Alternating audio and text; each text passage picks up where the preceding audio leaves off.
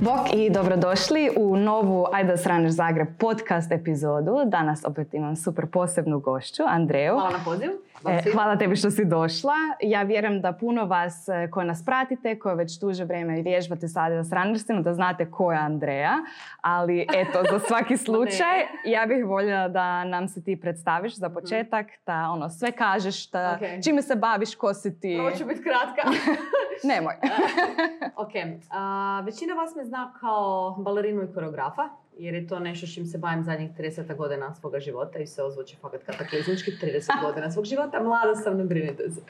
Ovaj, a ono što ljudi manje znaju o meni, u biti da se bavim a, posljednjih a, par godina, sad je već pet negdje sigurno, više manje radeći sa privatnim klijentima, sa biomehanikom tijela i kako ja to znam reći sa mentalnim i fizičkim fitnessom Mhm. uz jedan holistički pristup tijelu i koliko god taj pojam bio popularan, Mm, ja ga zaista sprovodim. mm, Nekako me zaintrigirao i u kontekstu neuroznanosti, i u kontekstu metaboličkih procesa u tijelu, i onda i samim tim radom sa klijentima na jedan cjelokupan način. A, osim što se s tim bavim, imam dva trening studija, Andreja Srum se zove na dvije Mhm. lokacije, to jest imam plesnu kompaniju za koju sam iskoreografirala niz predstava tokom zadnjih par godina sa svojom partnericom Emom Janković, tako da možete gledati naše kazališne predstave. A, studirala sam arhitekturu i fonetiku i filozofski, to jest a, Jesus Christ, ovo kraja, gluma, glumila sam u filmovima, serijama, svašta. Uglavnom, radim svašta. Ali se Svašta najviše bavim, ja mislim, kad bi to sve sažela u neku svoju srž, bavim se pokretom. Da. Često put znam reći onu rečenicu koja me opisuje, ljudi tak znaju pitati ko je, ka- ka- kojom bi rečenicom sebe opisala. to je baš neko stereotipno pitanje.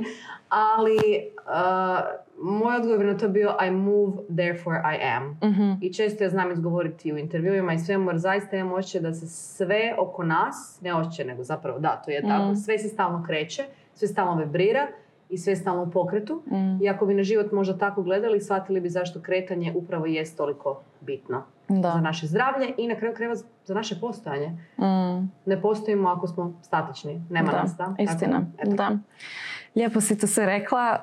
Ja isto često imam taj problem kao onak opisat čime se bavim. Pogotovo kad me baka pita onak, Mari, ono, šta je to? Šta, radiš?" šta ti radiš? I onak, ovo ne razumijem. Onak kao, pa, hm, internetom. Meni se nekako čini da sve mlađe generacije u biti dosta teško to Mm. objašnjavaju, a poslije ljudi ovako, možda poput nas koji se vole baviti sa svim i svačim, koji Da. su znatiženi, koji vole isprobavati nove stvari. i to Da.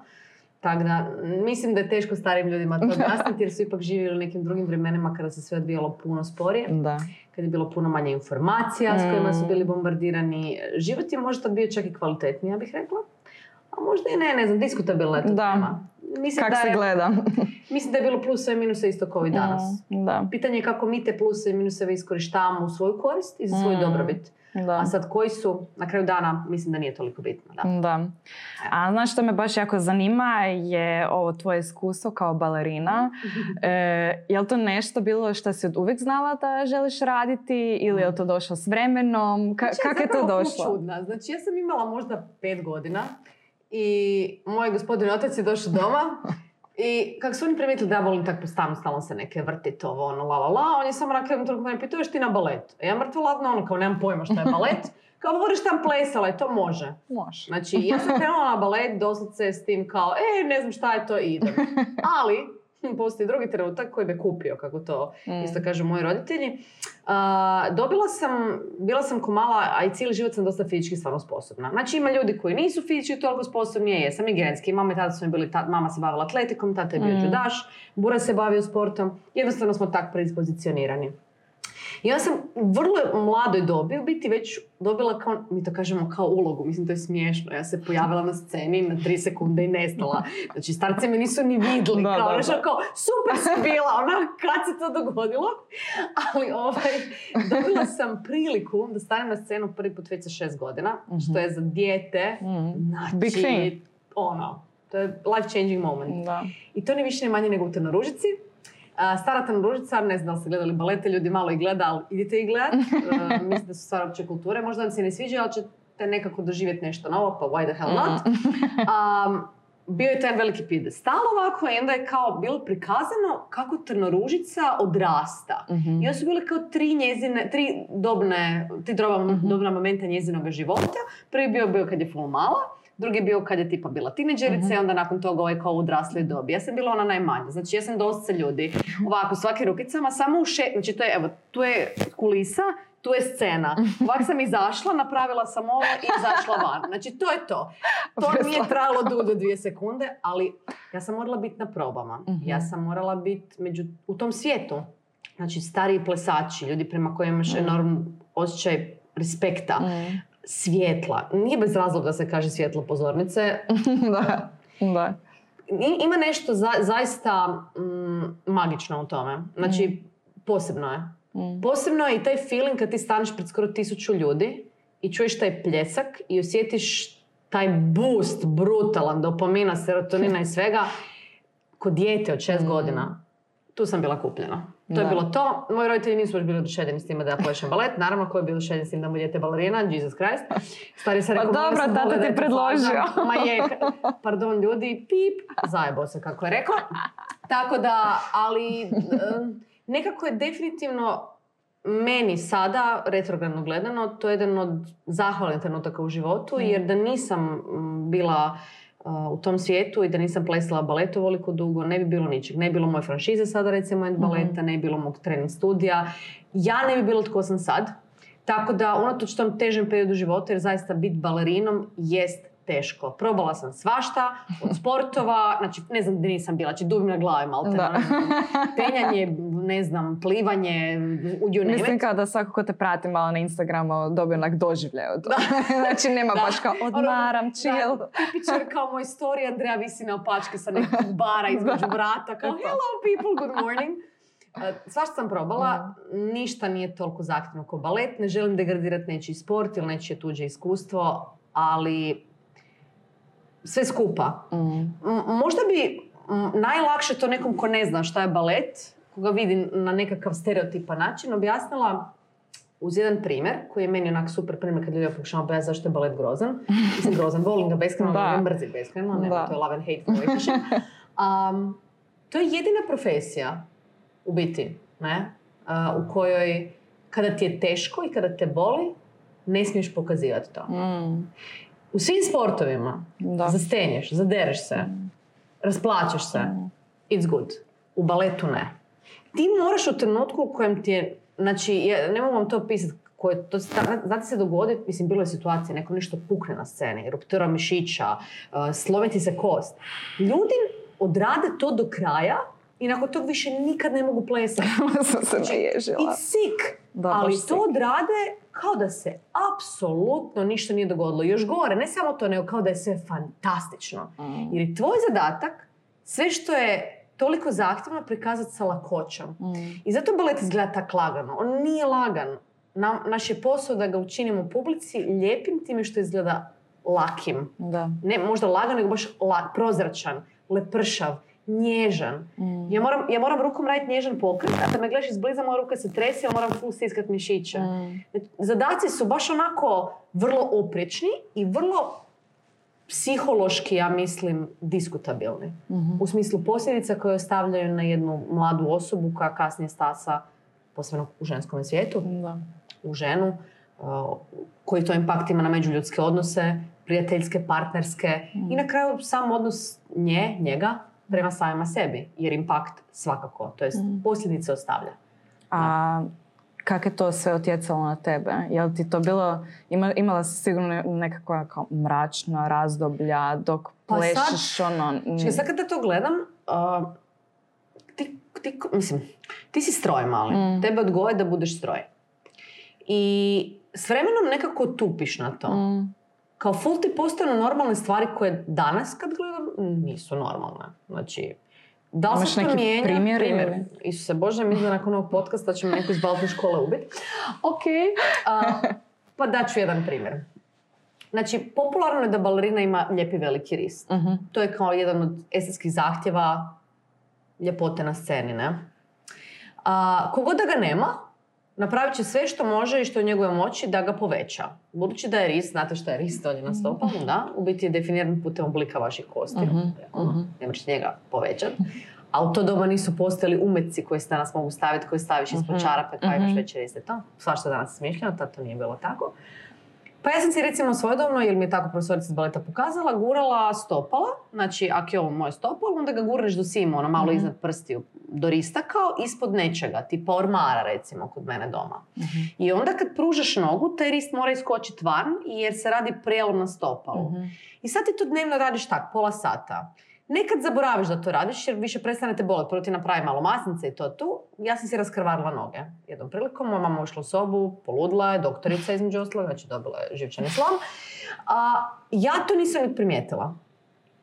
Znači, otupiš na neke stvari i cilj ti je toliko bitan da ništa, znači ne može biti ono kao toliko grozno da ti ne bi to napravio. Mm. Neću ni spominjati poremećaje u prehrani za kojih sam svjesna tek sada.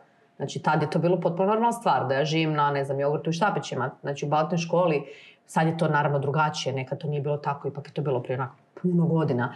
Ali ti nemaš nutricionistu. Da. Ti nemaš nikog ko ti objašnjava kako bi trebao koristiti makronutrijente da bi mogu performirati bolje. Znanost tad nije bila na toj razini. Mm. Znači, ne mogu kriviti nekog koji je mene učio. Nisu ni oni znali bolje. Radili su najbolje što su znali Pa da. u kontekstu znanja koje su tada imali. A i Mm. dalje nemamo sva znanja, Da. jer uh, čini mi se kao da, ako gledamo školski sustav kao takav, državni ili fakultete, sve skupa, ne, ti sad odeš na, ajmo baš ono, otići do kraja, odeš na medicinu i sad učiš nešto. Međutim, svakog dana su nekakva nova otkrivenja, nove stvari. Dok Pa one dođu u sustavu u smislu knjiga, Mhm. potrebno je deseta godina jer se mora valorizirati, država to mora odobriti.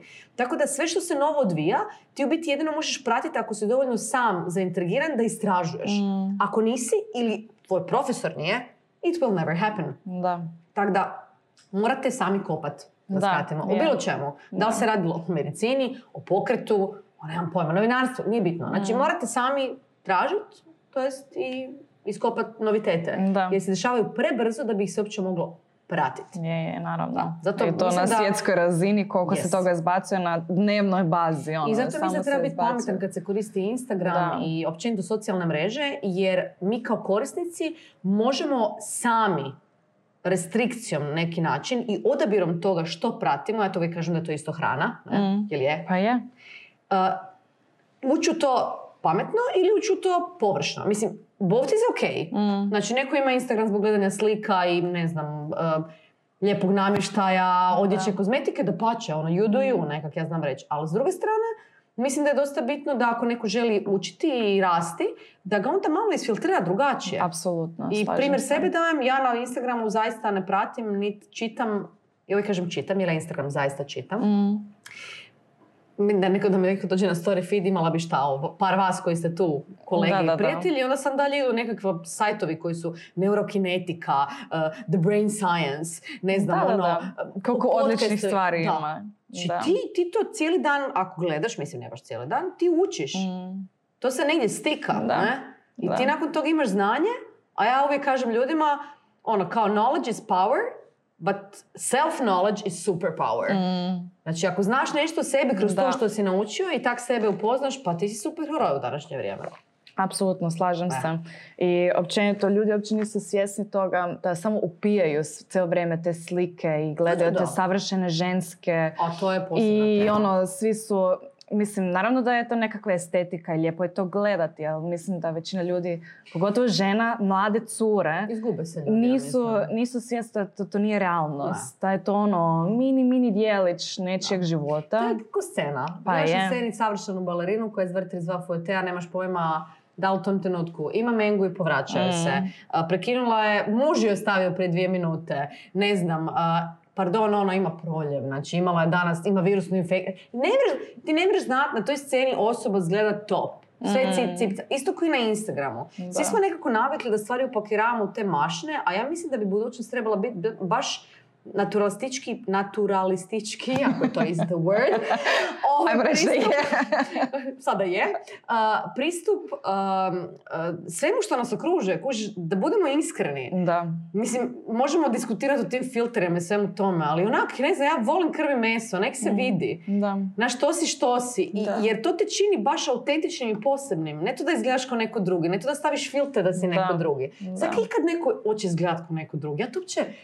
Da, jako je, e, meni je to baš onako weird kad onak slučajno upalim te neki filter Da, i vidim kako, ja ne izgledam tako onak Ja- ja- nosić, ja usnice. ono kao, zakaj ti želiš izgledat kao netko drugi? Kad Da. želiš biti baš ono poseban. Da. Ja sam htjela biti posebna kad Da. sam bila mala, znaš. Htjela sam poseban kostim, posebnu frizuru, sve sam Mm. htjela biti super. Mm. Ali neko neko drugi, nego ko ja. Da, da.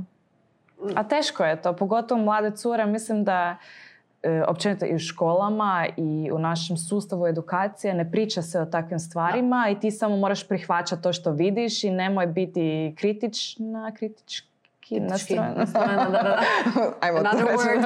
Another word. Dobro, meni je hrvatski nije materinski jezik, pa mi je to izgovor. Pa eto, ti samo gledaš, gledaš, opijaš i prihvaćaš to tako kako je. I to baš teško. Pa kažem, ja mislim, da, možemo misliti krivit taj cijeli sistem kako Da. danas je i vrijeme u kojem živimo. Ali znaš kaj na kraju svega? Ja opet krivim samu sebe, tebe ili bilo kog drugog. Jer ti biraš. Mm, Ne bira neko drugi za tebe. naravno da ne. Znači, ja sam tipa, ono, u ovoj koroni je hrpa ljudi poludila. To smo primijetili svi. znači, malo su se neki ljudi pogubili, malo nisu. Ljudi koji su u meni izazivali nekakve negativne emocije. Mm. Ne sad nešto drastično. Pričamo minimum, znaš ono, tipa samo da ti malo izazove nekakvu nelagodicu. Mm. Mute, unfollow, Bye. it's so simple, da. Znači, kad će biti bolje kompa, bom te da, čitala, a u da, međuvremenu neću, Da. jer kontaminira moj prostor. Mm. Ja mislim da svako od nas mora biti itekako svjestan tog momenta u kojem se dogodi taj mali kao, znaš ono kada stišće. Mm. Daleko od toga da to nije isto koristan stres na kojem nešto možeš Da, naučiti. da. I možda je neka dobro namjerno nešto staviti da te stresira kako bi te preodgojilo i reduciralo. Mm.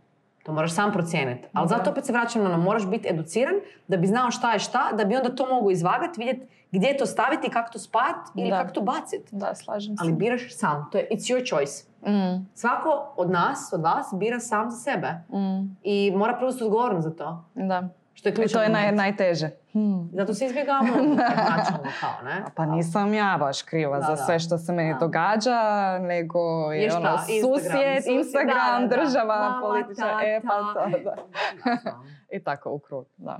Ali ajmo se još malo uh, vratiti na balet. Mhm. E, sigurno imaš i nekakve super priče šta si sve ono, doživjela dok si plesala, jesi puno putovala, pretpostavljam. Znaš kaj, actually u to vrijeme nismo toliko puno putovali. Ma da. Da, mislim, Mislim, tako- bila si u New Yorku, u toj E, školi, To sam bila, ali to nema veze sa baletom. Da. To sam ja Aha. samo otišla na akademiju. Ali um, što se tiče bal- baleta, u biti putovali smo bili većinom po Hrvatskoj, Mhm. eventualno Sloveniji, ali tak neka Mhm. bliža zemlja. Nije to tad bilo toliko kao, Lado je putovao puno, Mhm. ali balet baš i ne. Mhm. A što se tiče anegdote i takvih nekakvih stvari, pa meni je jako zanimljivo a, bilo, a, mi smo onako klinci znali često onak s radnicima se tamo družiti ili s tim nekim tetama koje, koje nisu možda a, onaj tipičan nekakav, a, tipičan dio osoblja s kojim bi se družili. Tipa, evo recimo, tehničar me pozove da loću na cedevitu, to zvuči malo kao da je nekakav krip, krip, krip. Ne, ne, ne. Znači, cijelo kazalište je bilo jako toplo. Ljudi su bili full cool, posebno ti, ti ljudi koji su ti pomagali iza scene. Garderobijerke. Znači, kad sjetim tih teta, teta Zdenka, je se zvala Zdenka ili Nena? Uopće Teta Josipa je bila sigurna. Znači, to su tak super ljudi bili. Jer gladan si, nisi ni šio jel ne jedeš, jel ne smiješ biti debela, whatever. Onda ti ona ovako nekakvu čokoladicu da, pa kao ne bu niko Ko vidio. Onda ne znam, skušiš da u HNK postoji niz hodnika za koje niko ne zna, pa se tam idete kao skrivečki, kao Mm. negdje ovako malo. I tak, bile situacije koje su bile baš fora, onda te neko lovi, pa kao imaš kaznu, pa nisi smio tamo bitat. Ili odeš usred opere u kojoj ne smiješ biti na sceni, negdje iza scene i skušiš da će se dići zastor na tom mjestu za tri sekunde, a ti si tam i znači... A ti si dijete, znaš. Na Da. kraju svega, onak, mislim da je bilo jako zabavno. Da. Bila je ta neka čar uh, koja je bila i taj uh, jako lijepi i jako magični dio tog baleta. Kažem, bilo je teških stvari, ali nećemo reći da je bilo loše, jer nije, jer me dovelo di je, ali da je bilo zahtjevno i teško je. I to ću uvijek reći za balet. Da. The same thing. It's, Da. it's fucking hard. Mm. Balet je baš težak. Da, šta bi ti rekla, šta, što su neke glavne stvari koje te balet naučio u životu? Uh, definitivno disciplina, na to se vraćam. a, da zguram kad mi se ne da i kad ne želim. Mm. Naučio me nečem što ljudi često mene pitaju. Znači, jedno od najčešćih pitanja koje dobijem na Instagramu je a, E, Andrej, imaš neki savjet kako za motivaciju da nešto napravim? Meni se tu roleta spusti. Sorry ljudi, sorry not sorry. Znači ovako, motivacija nije nešto ti neko da. Evo ti cvijeće, evo ti... Ne, to ne postoji, da? Mm. A, znači, da bi ti dobio moment motivacije, ti moraš prvo odlučiti i natjerat se napraviti nešto. Jer motivacija ne nastane sama, nego mora prvo krenuti akcija Mhm. koja kreira pozitivnu energiju, šta god to za vas bilo, da? I onda nastane motivacija. I to ne nakon prvog pokušaja. Ajmo reći, hoćeš krenuti trčat. I fakat ti se ne da. Znači, nisi trenirala godinu dana, a majko Isova, ne želiš se podići s tog kreveta i staviti Niko se ne može povezati s takvom pričom. Niko. Niko. I sad, I sad ti mene pitaš kao, e, kao, Andreja, kako se motiviram da odem trčat? I onda ljudima, obično to to kažem, tako banaliziram, pa digni se i počni trčat. Mm. Kao pa da, digni se i počni trčat. To je to. Prvi put ti se ne bude dalo, drugi put se ne bude dalo. Tek na četvrtom, petom će ti se fakat dat. Zašto? I si kreirao adekvatnu količinu kemijskih procesa u tijelu, neuromodulatora, su, nauči, ne- nešto novo se dogodilo, promijenio se pattern, dogodio se možda nekakav neuroplasticity moment. Ne znam na hrvatskom kako ste stvari govore, Da je slušam. neuroplastičnost. Neuroplastičnost. Ili, ili je, vrim da je. To često šeram, to svi boj- počnete gledati, to je dosta bitno za budućnost A o tome se je, uh, čovječanstva. da, baš puno Znači, počelo pričati da. u zadnje vrijeme. Znači, dogodit će se nekakav trigger koji će promijeniti cijeli sustav tvog uh, poimanja tebe zbog hormonalnih nekakvih promjena. Da? I naravno putanja vezanih uz uh, neurone, Mm. uz tvoj mozak i slično. Nećemo ulaziti u detalje, ako počnemo po ovom, znači Gotovo, you're doomed. Svi ste doomed jer ja full na to. Ali um, kad se to dogodi, to će ti biti boost za dalje. Mm. Jer će mozak negdje zapamtit kako je bio dobar taj ono nevjerojatni dopaminski osjećaj zadovoljstva jer si ti nešto napravio za sebe. I to te onda počne drajvat. Mm. Ali prvih par puta, ne. Prvih par puta realno umrijet. Digo dupe i onak sto zvijezdi na glavi, onak ne da mi i to Da, ću odraditi. da. I ja preporučujem ljudima često puta, ja to zovem tehnika, to nije tehnika, mislim nije da se ja nešto izmislila, izbroj se 3, 2, 1 i kreni. Mm. Znači, dosad se samo, Da. samo se digni napravi to. Znači, 3, 2, 1 pomaže, nemam pojma, tak je bilo u crtećima, možda i Da. vam pomogne, Tom i Jerry i to, Da. ali meni pomogne. Mm. Balet me naučio tome da ja nemam 3, 2, 1, ja samo dignem i napravim. Znači, Mm. puno vas misli da kad gledate moj Instagram feed, ona je stalno prekinjaju se sve, da ona počela trenirati, no. Znači, ne. Ljudski mozak ne funkcionira tako. I'm human, znači nisam alien, makar neki Da. znaju veze da jesam, ne. Znači ja mislim da se meni tjedno od ono tipa treniram šta pet put tjedno, pa mislim da mi se barem tri put ne da. Mm. Ne da mi se. Imam faze kada mi se da, imam faze kada mi se ne da, ali znam zašto to radim. To je sad sljedeći segment motivacije. Zašto? Mm.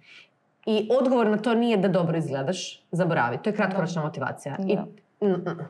Mora biti nešto puno više od toga. Mm. E, ja znam klijenti često puta pitati, kao nije mi jasno dakle to prvo pitam, ali to je jedno od prvih pitanja je, kak se vidiš kaj radiš sa 60? Di si šta radiš? Da. I onda ona kao, ne znam, imam unuka, šetam se u parku, bi reći, želiš moći hodat? Kao naravno. Kaj, bi se htio popis na sljeme. Pa kao da, bilo bi cool. Znači da mora- možeš ići uzbrdo. Šta ti treba za peljanje uzbrdo? I onda ljudi, pa ono, kao noge. Super, funkcionalne noge. Kaj na tim nogama mora raditi da bi ti mogu ići uz, uz- uzbrdo? I onda krene cijeli razgovor koji je vezan u biomehaniku. Mhm. Fleksija kuka, Mm. ekstenzija kuka. Zašto ti je potreban šta? Kvalitetan funkcionalan gluteus.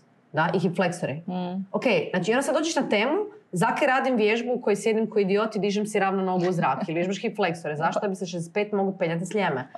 Da, ali onda si, onda si povežeš sliku onog što ti želiš biti i kako sebe vidiš sa svojim sadašnjim modusom operandijem i dobiješ kvalitetnu, pravu motivaciju, Mm. a ne ono imat ću ljepše dupe. To je nuspojava. That's good, legit. Mm. Svi vole imati lijepu guzicu.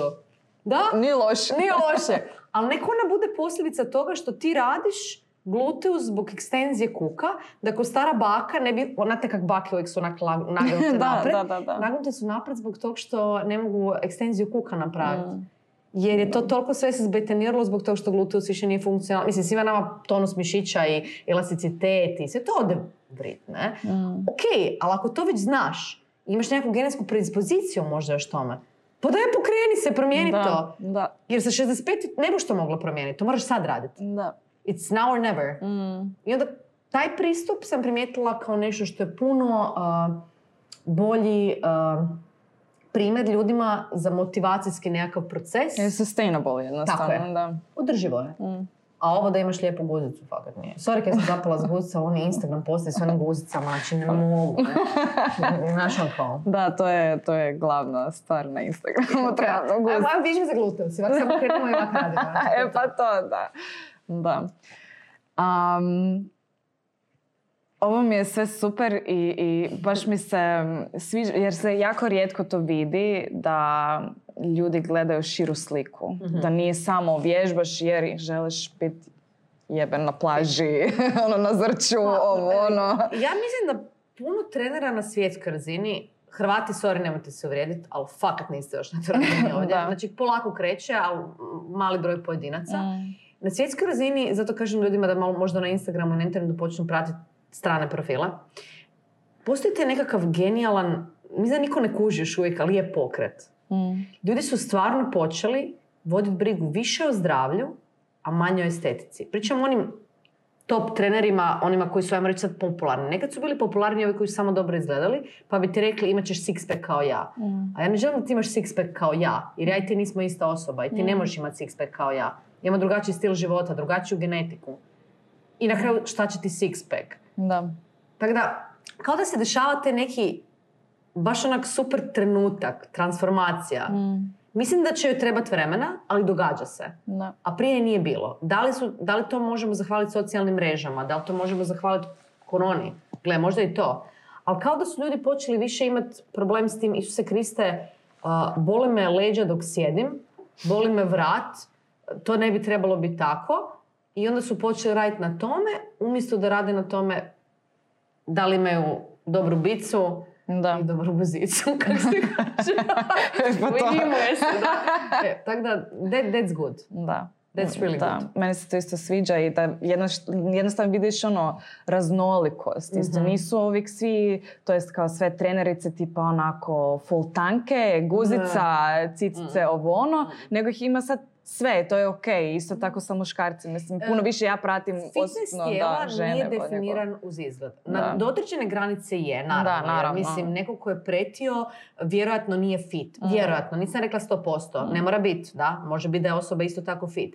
Mislim da fitness, kad kažem fitness, ne mislim na fitness vježbanje, nego mislim na fitness zdravlje, fitness of your body. Mm, A, treba gledati izunutra na van. mm, Znači, ako si ti izunutra zdrav kako treba, s vremenom će to početi ići na van. da. Samo je potreban proces da se dogodi. A ono to što je na vani će biti optimalno u odnosu na tvoje tijelo i tvoje zdravlje, ne tuđe. Mm, I ti ne možeš, možda je dobar primjer, znači ono kad me neko pita, a, to, to mi je apsolutni hit, kao, e, imam kao široke bokove, kako da ih smanjimo? A, ne znam, osim ako ti ne ispilimo pola kuka ili imaš široke. Izvadi kosti. Znači, kaj, ne, kaj, da, Znači, da. kompa ne, mislim, ne Da, možemo, oš na operaciju. Mm, Oš uži struh, na koju fucking foru, imaš preširoka rebra. Ne, znači, kao, da. Da. mislim, to banaliziram, ali fakat je tak. Mm. Ja to stvarno ljudima znam reći, ono, ne razumijem, kako će imati uži struh. Pa ne možeš, mislim, možemo Da. ispiliti. Možemo izvaditi dva zadnja rebra. Kao, pitat ćemo nekog doktora, Da, to ščupa van. da. Boš se operirala? Ne, exactly my point. Da. Ali, važno je da imaš funkcionalni kor. Mm, Zbog toga što, ne znam, možda si rodila, možda nisi rodila, možda ne želiš imati probleme sa inkontinencijom u starijem, starijoj dobi, ne želiš da te bole leđa, znači, you name it. da. To je važnije. Ja, da. slažem Da, se. Da. Već su malo onak dalje otišle nego što sam planirala. sam bila za balet za New York, nešto pa ću ti se samo E, može. E. može. Ajmo se vratiti na to. Znači, uh, uh, ja sam u jednom trenutku, nakon što sam u HNK neko vrijeme plesala, nekako zaključila da bi ja, među vremenu sam pisala arhitekturu, filozofski, uh, Kako Jesus stigla? Christ. Čak sam i radila arhitekturu jedno vrijeme, tri godine. Em, stigla sam.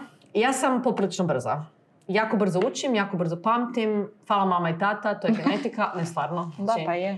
Nekom kom je trebalo na arhitekturi dva tjedna da zauči na ispit, ja bi to naučila u pet dana. Mm. Ja ne znam kako je to moguće, tak je. Eto, i hvala Bogu da je super. Blago mi se, to sam iskoristila maksimalno. I upravo sam iz tog razloga mogla stizati sve što jesam. I naravno, vraćam se tome da sam imala potporu ogromnu od obitelji, da nemam mamu i tatu kakvu imam, ne bi definitivno stizala sve što jesam. Vozikali su me okolo, klopu mi nosili, znači mislim da je podrška, ne mora nužno biti obitelj u mm. smislu uže obitelji, mame i tate, ali prijatelji, nekakav uži krug ljudi koji te busta i tu je za tebe kad treba. Support system, it's important, da? Da. I to uvelike ima utjecaj na tvoj razvoj. Stvarno ima. Mm. Tako da tu, tu su me full gurali.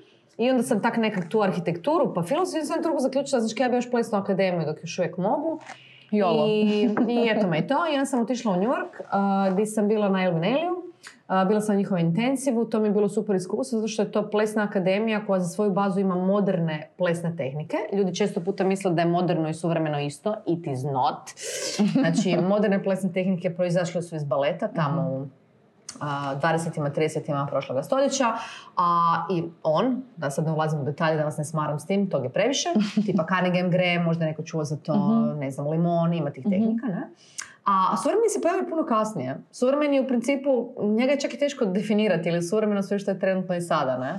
I suvremeni, iako ljudi će reći da ima plesne tehnike, ja ne bih rekla da ima plesne tehnike, ima tehniku kao takvu, ali ona proizlazi većinom iz modernih plesnih tehnika ili iz baleta. Jer na kraju svega to su tehnike. Mm. Jer te slože, stisnu, jer od tebe naprave mali, malo grobetića koji onda može plesati i dobro baratati, to je kontrolirati pokrete da bi mogu raditi sve ostalo. Mm. To je nekakva baza.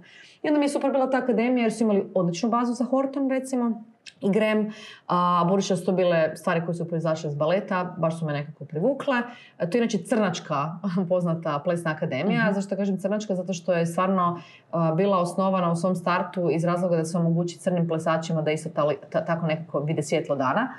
Što isto otišlo ekstrem sada, da se razumijemo, kao, mislim, mislim, znači, spominjemo tu diskriminaciju, nećemo u tu temu ulaziti, ali postoji i ona pozitivna diskriminacija, možda su ljudi čuli za to, to se isto zna dešava, da. Tako da se mm. nekad na toj akademiji zaista osjećala zbog toga što sam bijelac, kao da nekad, nekad ne spadam tamo, mm. that makes any sense. Da. Ali su predavanja bila fantastična, uh, koreografi, profesori su bili genijalni, naučila sam užasno puno toga i s tim zadnjim kad se vratila ovdje, počela sam potpuno drugačije gledati na ples. A, zaključila sam da ne moram biti u HNK ili u nekom kazalištu da bi mogla kreirati to što želim. Jer sam htjela otići u jednom smjeru koji kod nas možda tad nije bio toliko... Mm, nije ga toliko bilo. Upoznala sam tu Emu mhm. Janković ne, u Zagrebu, ovdje, evo, to ću nas tamo u Zagrebačkom plesnom centru. Prošli smo zajedno neku audiciju za predstavu. Skompale se, kliknule, nas dvije smo u konu tela, je ne, šta je, Lada. Da, da, da. Niđe veze. Znači, ova plava, ja crna. Ja mali naci gestapo, ona onak leptirić na oblaku. Znači, presmiješno. Ali smo nekako kliknuli u smislu suradnje. Super se napunile, da. I počela zajedno koreografirati predstave. Napravila svoju plesnu kompaniju koja je u biti u svojoj bazi srži imala od uvijek uh, nekako balet i moderne plesne tehnike. A onda naravno zbog Eme koja je završila Laban u Londonu imala jako puno tog nekakvog, mi se uvijek kažemo kod Eme, ona je tak čuda kad se kreće. Uh, baš je posebna. Ema je mm. posebna i dala je taj nekakav specijalan tač koji je bio odmah od te moje ekstremne baletne tehnike, ka tome da se ta tehnika nekako razvuče u nešto što je sad radim ovo, ne znam nikak bi to opisala, sočno i onako masno i mm. juicy i mm. eto. Baš lijepo zvuči. Da, jedna drugu smo nekako nadopunile. I dalje radimo skupa kad je ona tu, sad u Dresdenu, ja sam u Zagrebu, bila sam i na Bali u neko vrijeme sad, trebala bi tamo opet preseliti, pa nisam zbog korone, ali nadam se da budem. I Australija opcija, o tom razmišljam. Bome. Pa malo mi je to dosadno. Sorry. Da, kužim, kužim. Ja, imam feeling kao da ovdje nekako ne mogu sve što želim istraživati radit, mm. uh, imat. I onda mi je taj odlazak i na Bali, gdje sam bila isto u tom trening centru gdje sam učila i radila, Nirvana mm Strength, jako nadopunio bazu moju. zato sam se okrenula tim nekim novim stvarima, neuroscience i to. I čak razmišljam o tome da upisujem PhD iz psihologije bi htjela možda. E, voljela bi malo treningu početi pristupati i kroz nekakvo znanje koje nije samo ove edukacije koje upisujem pa ih platim. mm koje možda nemaju, mislim imaju zapravo vani imaju full veliki kredibilitet. Mi dalje polažemo sve na to. E, fakultet. Znači, da, je, je, da. Vi mladi ljudi, faks je da, super stvar, nemojte me krivo shvatiti, mm. ali vani nikog nije briga. Da. Znači, ako ti završiš konkretnu edukaciju, imaš znanje, mm. ljude boli, briga, koji si ti faks završio. Mm. Jer ako ti imaš faks, a ne barataš tim znanjem u praksi, ko da ga ni nemaš. Apsolutno, da. Što je po meni se. puno legitimnije. Mm, slažem se totalno. Mislim, ja sam imala to iskustvo na svim poslovima koje sam prije radila po agencijama. Doslovno me nikad niko nije pitao za faks. Nikad, doslovno, kao, jel ti uopće ideš na faks? Jesi Ne, mi položila nekad kao random pitanje, Mi znaš? smo odgajani tako da je to faks kao jako bitan, jer u ono, stara juga, kako se kaže, Mm. u nekadašnjem vremenu je on stvarno predstavljao legitimnost uh, u smislu zapošljavanja toga. Mm. Koliko si ti stvarno uh, legitimno učen u nečem da bi to Mm. radio. Danas ne. I vraćam se na ono kad sam spomenula prije, prebrzo se dešavaju stvari, prebrzo se n- noviteti nekakvi uvode. Oni kvalitetni, pa znači znanost ide prebrzo, ne mreš ti to na faksu više stići naučiti. Mm. It will not happen. Da. Jer sustav je prespor za količinu uh, podataka koja se prebrzo plasira na tržište. Da. Apsolutno. nemoguće je. Da. Znači- Mislim, naravno da je faks bitan za nekakve profesije, tipa ono, medicina, jel? Da, ili pravo.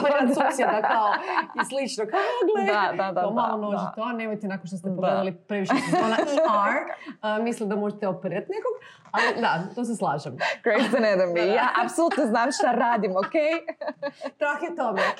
Dobro, neke stvari smo išli kroz te serije isto naučili, realno, što je s jedne strane cool, Da. ali ne, don't do that shit, da? Ne, please ne. Ne, ne. Da, ne znam, uglavnom, tak to, je, kad si ti rekla New York, to je bilo to, tu Zagreb, plesna kompanija i ja znam, sad ovo u zadnje vrijeme naravno ne koreografiram i ne radim predstave jer korona, ali budem se vratila tome vjerojatno u nekom trenutku, sad se malo više zaintrigirala za te neke stvari koje su vezane uz psihologiju, metabolizam, uh, neuroscience, uh, neuroplastičnost, uh, baš bih voljela to upisati i dodatno učit uh, negdje i vani. Uh, jer to je sve, kak je to sve na engleskom, uh, Je, da. onda uh, nekako mi je teško o tome pričati s Hrvatima ovdje jer ljudi, naš, nema tih pojma, Da, nema. Ne nema postoji. Da, da, da. da. a, a fakat je zanimljivo. Prezanimljivo, ja sam isto baš puno počela čitati o tome. Mislim da niti na njemačkom nema sad Ne, ne, puno ne, toga, onako sve, sve knjige koje čitam su na engleskom. Ponekad bude mi teško, onak moram malo sa, znaš, imam gle. riječnik kraj sebe i kao zapisujem si šta je ovo, nemam pojma šta je to. Pa kao A. gledam na njemačkom, ne znam na njemačkom šta je to, pa moram ići googlat šta je to. Meni se čini da dostupnost podcastova zapravo super Je, stvar koja se odlična, dogodila, da. jer onak sad hrpa znanstvenika i stvarno onak geni, Mm. uh, priča i daje free znanje. Ljudi iskoriste to. Da. Znači ovo mi je unikatna prilika. Ako je nešto korona donijela, Da, to je besplatne ili ne skupe fantastične edukacije. apsolutno. Znači znanje se trenutno ovak daje. Mm, Zgrabite ga i učite. da. Bilo da ste u branši koja nema veze s tim, jer mislim da će to stvarno imati ogroman impakt na budućnost eh, razvoja čovečanstva. Mm, Da? Jer onak, znanost je stvarno nešto s čim, što bi trebalo sve nas zanimati na kraju krajeva. Jer ako zanimaš samog sebe, mm. zanimat će te i to. Da, Više apsolutno. od kupovine nove majice u Zari, na primjer.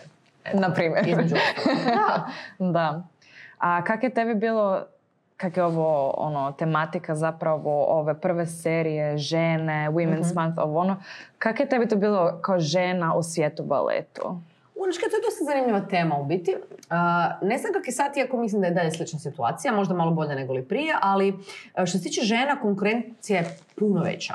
Jer naravno puno više balerina nego li baletana. Od uvijek je tako bilo. Tako da recimo što se tiče Hrvatske, to ću prvo spomenuti, znači nekad bi neko mogu postati baletan i biti plesač sa relativno puno manjom kvalitetom i mogućnostima fizičkih predispozicija nego li žena. Žena je Mm. morala biti vrhunski potkovana jer je konkurencija ogromna. A kaznimo, dečki recimo u komediji prije 20-30 godina bi dobili posao, a da nisu plesači nego su tipa treneri iz kineziološkog. Mm. Jer kao mogli su dići curu, pa Da. može. Znaš ono, Time of my life. ne zna pružiti stopalo, ne zna plije, ne zna ništa, ali može. da. Nikakva uvreda njima, to je takvo vrijeme bilo, ne? Tak i danas, ja mislim, ne u, ne u komediji, ne u HNK, ali mislim da, da je konkurencija dalje manja, jer je interes, znači kaj, u baletnoj školi pogledaš, ako upiše šest curica baletnu školu, prvi razred osnovni, možda bude jedan dečko. Mm. Znači, ako gledamo prosjek kroz godine, nekakve tri dečka završena tipa 40 cura. Sad sam bubnula bez veze, ne znam Da. da. točan prosjek, ali nekako otprilike bi to rekla. Što je onak Isuse, ne? Ali to je vezano naravno uz društvo i socijalnu sliku o homoseksualizmu i povezano se s time da li je baletan peder ili nije. Mislim, Da. znači uopće neću komentirati to, nije vrijedno spomena. Ali um, Mislim da je to problem Hrvatske. Vani, vani je situa- situacija naravno bolja nego li tu, Mm. jer su vani puno otvoreni za mu- muške plesače. Ali isto je, um, mislim da se na muškarcima i na ženama jednostavno polažu samo drugačiji zahtjevi. I da je tu različitost, da? Muškarac mora biti snažan, mora biti uh, uh, nekakvo uličenje te ono, muskula- muskulaturne ono, man power, Mm. a žena treba biti nježna, krhka, opet snažna. Da. Iako kroz povijest su se, ja mislim, i mijenjali zahtjevi, znaš. Mm. Nekad se u baletu zahtijevalo da žena bude tanka, krhka i da izgleda kao onak, ne znam, da će ja to kažem nekad duh Kasper, mislim, ako gledaš one balene, znači bijela, rahitična, jadna mršava, sad se to malo mijenja. Počelo je na zapadu ići u tom smjeru da se zahtijeva od plesačice da bude fit i da bude, kako to amerikanci kažu, athlete. Mm. Znaš, mi u Hrvatskom nemamo atleta, mislim, kao imamo, ali nemamo, nije to da, isto da, značenje. A nekad se zahtijevalo, zahtjev je bio taj da balerina bude baš ta krhka, nježna, blijeda. Mislim, Mm. pogledaj, ne znam da znaš za Misty Copeland, to je jedna Mhm, poznata mhm. balerina. Znači, pardon, opet, i sve previše psujem, prepička. Znači, ta žena, ono, cica, guzita, fantastična, Da. ona je privlačna žena. Mm. Ona meni izgleda kao neka mega sposobna trkačica, skačica u vis. I ona staje na špicu, zvrte tvoje, tvoje te, znači prekrasno pleše. Mm. I još je k tome crnkinja. Što je dosta zanimljivo jer u povijesti, kao što znamo, jako je teško bilo bilo kojoj crnoj ženi da dođe na scenu. Mislim, niko, mislim da niko nikad nije mogu prije 20 godina zamisliti crnu labudicu u Da. bijelom trikovu. To je bilo kao onak, Isuse ne. Mm. Danas je to postala normalna stvar, bar na zapadu. Mislim da se kod Da. nas možda još neće to uskoro da, istina. Ali kažem, mislim da je, što se tiče samo razlike između muška- muškaraca i žena, primjerno bila u toj konkurentnosti i u zahtjevima koji su bili a, davani kroz povijest u smislu i izgleda i u smislu toga što balerina kao žena treba biti Mm. da, Da, na sceni. da, Šta je, šta je, šta je pomodno trenutno, ne? Da. What- what's, da. what's in fashion? Da, baš to. Kao i u sportu, kao i u svemu ostalom Da. na kraju, ne? Znam, ja si to zamišljam dosta teško. Mislim, iz tvojih priča mogu zaključiti Da. je to bilo dosta teško. Vjerujem da ima tu puno i tih poremećaja, prehrane Da. i tako dalje. I moraš stalno biti savršena. Da, ja mislim da, da, da je stavljanje presinga na jednu mladu ženu, i vraćam se tome žene, jer mislim da je kod žena, mislim, ljudi misle da je kod žena to kao samo kod žena, nije i kod muškaraca. Mm. Gledajte, mislim da niko ne, ne razmišlja o tome da postoji i dalje ekstremno tabuiziran cijeli taj jedan uh, onak, kako to znam reći, onak crni dolje ispod stola, nekakav Mm. zagnojeni dio koji je Mm. da muškarce jednako tako a, se znaš ono, Mm. traži da budu a, mm, i fit i ova, dečki isto imaju poremećaj s prehranom. Znaš koliko dečki da. ima poremećaj? O tom niko možda ne priča, se priča o ženama. Mm. It's a huge im- impact, znaš ono, imaju baš ozbiljnih zdravstvenih, mentalnih problema zbog toga. To je nešto čemu se tek počinje pridavati bitnost. Tom bi Mm. se trebala pridavati bitnost još prije 30 godina. Ono, time was yesterday. Da. Ali ajde bolje ikad nego nikad. Ali mm, balet, balet je težak. I ja mislim da će mi za 30 godina neko pitati šta ti je najčešća stvar koju si u životu napravila, ja ću reći balet. Uvijek ću to reći. Da, baš Znači, je bilo hate love. Bi- bilo je onak groznih, mislim svi imamo nekakve priče u životu koje su bile teške i svašta nešto smo preživjeli, situacije, ovo ono, ali ništa mi nije bilo teško u baletu. Ništa. Da li, da li je razlog tome zato što je tako dug period tog koliko se bavim s Mm. tim? To što on je takav kakav je, ne znam, mislim da je nekakav blend svega. Ali mislim da je puno zahtjevniji, što možda netko ko ne zna ništa o baletu ne bi zaključio, zahtjevniji psihički nego li fizički. Mm. Da. Jer da bi ti mogao balet plesat, ti moraš psihički pobijediti samog sebe. And that's like seriously hard. da. Mislim, svi znamo da je to doslovno To mi je- najteže. To je meni moment tipa, znaš, kaže ti trener, kao ne znam, evo sad kaznam, sad tu tak stojim, digni nogu i drži je tu gore i ne smiješ je spustiti. I sad ti u baletu, ti tu nogu ne budeš spustila dok ti ja ne znam, ne otkaže apsolutno svaki dio tijela. Znači to će sad tu stajat. Da. Pol sata. I ti, tu je taj fight. Mm. Gdje ti moraš pobijediti samog sebe. I ja ne znam, mož- možda i ovo nije idealan primjer, iako možda je, jer sam doživjela to u životu, da me traži da tak držim nogu do beskonačnosti. Izometrija forever. Znači kao, sad ljudi kao, radimo trening izometrije. Kom pa ne znaš ti šta je izometrija? Znači kad dođeš u baletnu školu, you're gonna see what izometrija is. A, jer, jer to je, znači, nevjerojatno je koji to kleš u mozgu, koji ti imaš u tom momentu kad tebi cijelo tijelo vrišti da staneš i ti to radiš. I onda ja mislim kad se ta granica pređe, kad ju pređeš, nema povratka. Da. Ti si sebi pomakao sve. Na svim razinama, ne samo na ono koja je vezana uz fizičko. And that's the problem with ballet. Mm. Jer onda ljudi stvarno to preslikavaju na ostale sfere svoga života i mislim da, mislim, ne da mislim nego znam, puno balerina zbog toga kasnije dobi ima ozbiljnih problema ili sklone bivanju u vezama sa ljudima koji su narcisoidni, koji ih zlostavljaju i slično, jer su navikle da kada nešto boli dobe pohvalu. Mhm. Jer si preživjela da boli, bravo ti. Mm. To je to. You're strong enough. Znači, ti to možeš, ti si, ti si, to je to. Mm. To je baš zapravo teško za čut uopće. Ba- Jer to je baš tužno. Je, Tužno, ali it is what it is. Da. Nekad čak mislim da bez toga ne možeš biti ni vrhunski u tom poslu. Mm. Kao da je to ono, uh, posljedica takvog posla.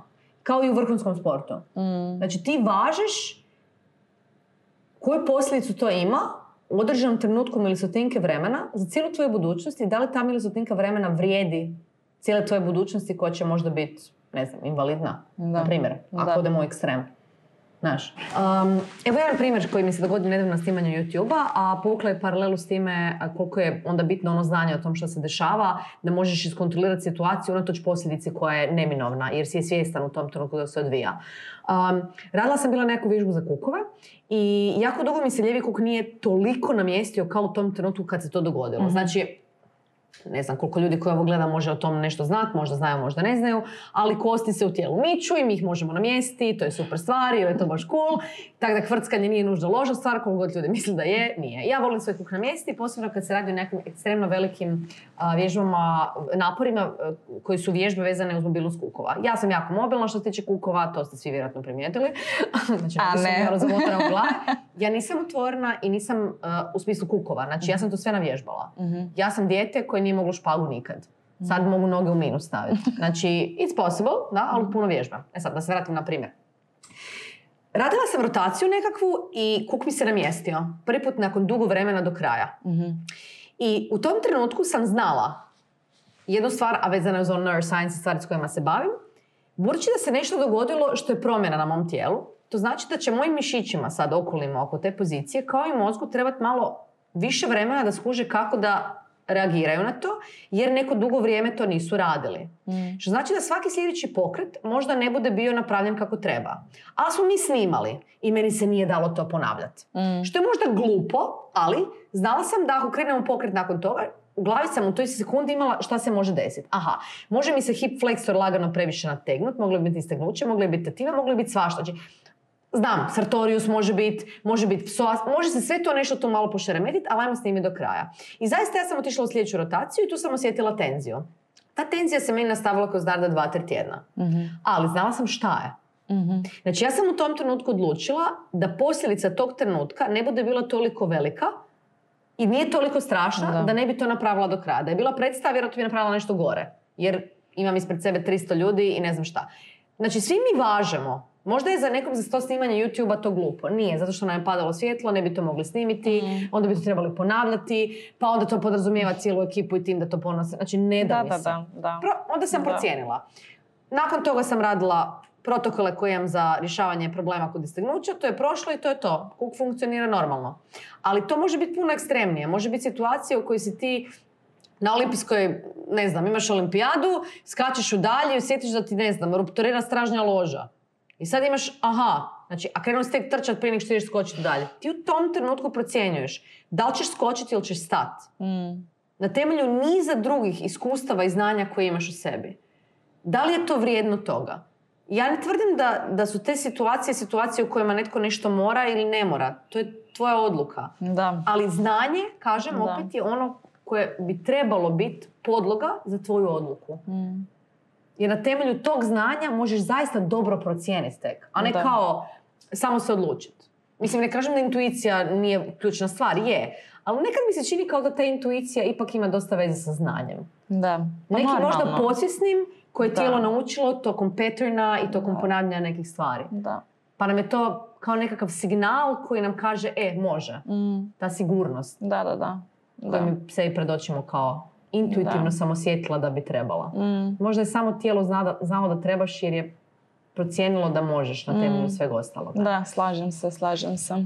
A jel imaš ti možda, ne znam, nekakvu rutinu, ono što se tiče tipa kretanja, prehrane, whatever, ne znam, nešto što Pa, ti voliš jedino što njegovat? volim, jedino što ujutro, ja ujutro obično kad se probudim, nakon toga uvijek odradim vježbe disanja. Znam da to sad kao mega popularno pa sam malo dosadna. Nije dosadno, jako je važno za vaše mentalno i fizičko zdravlje.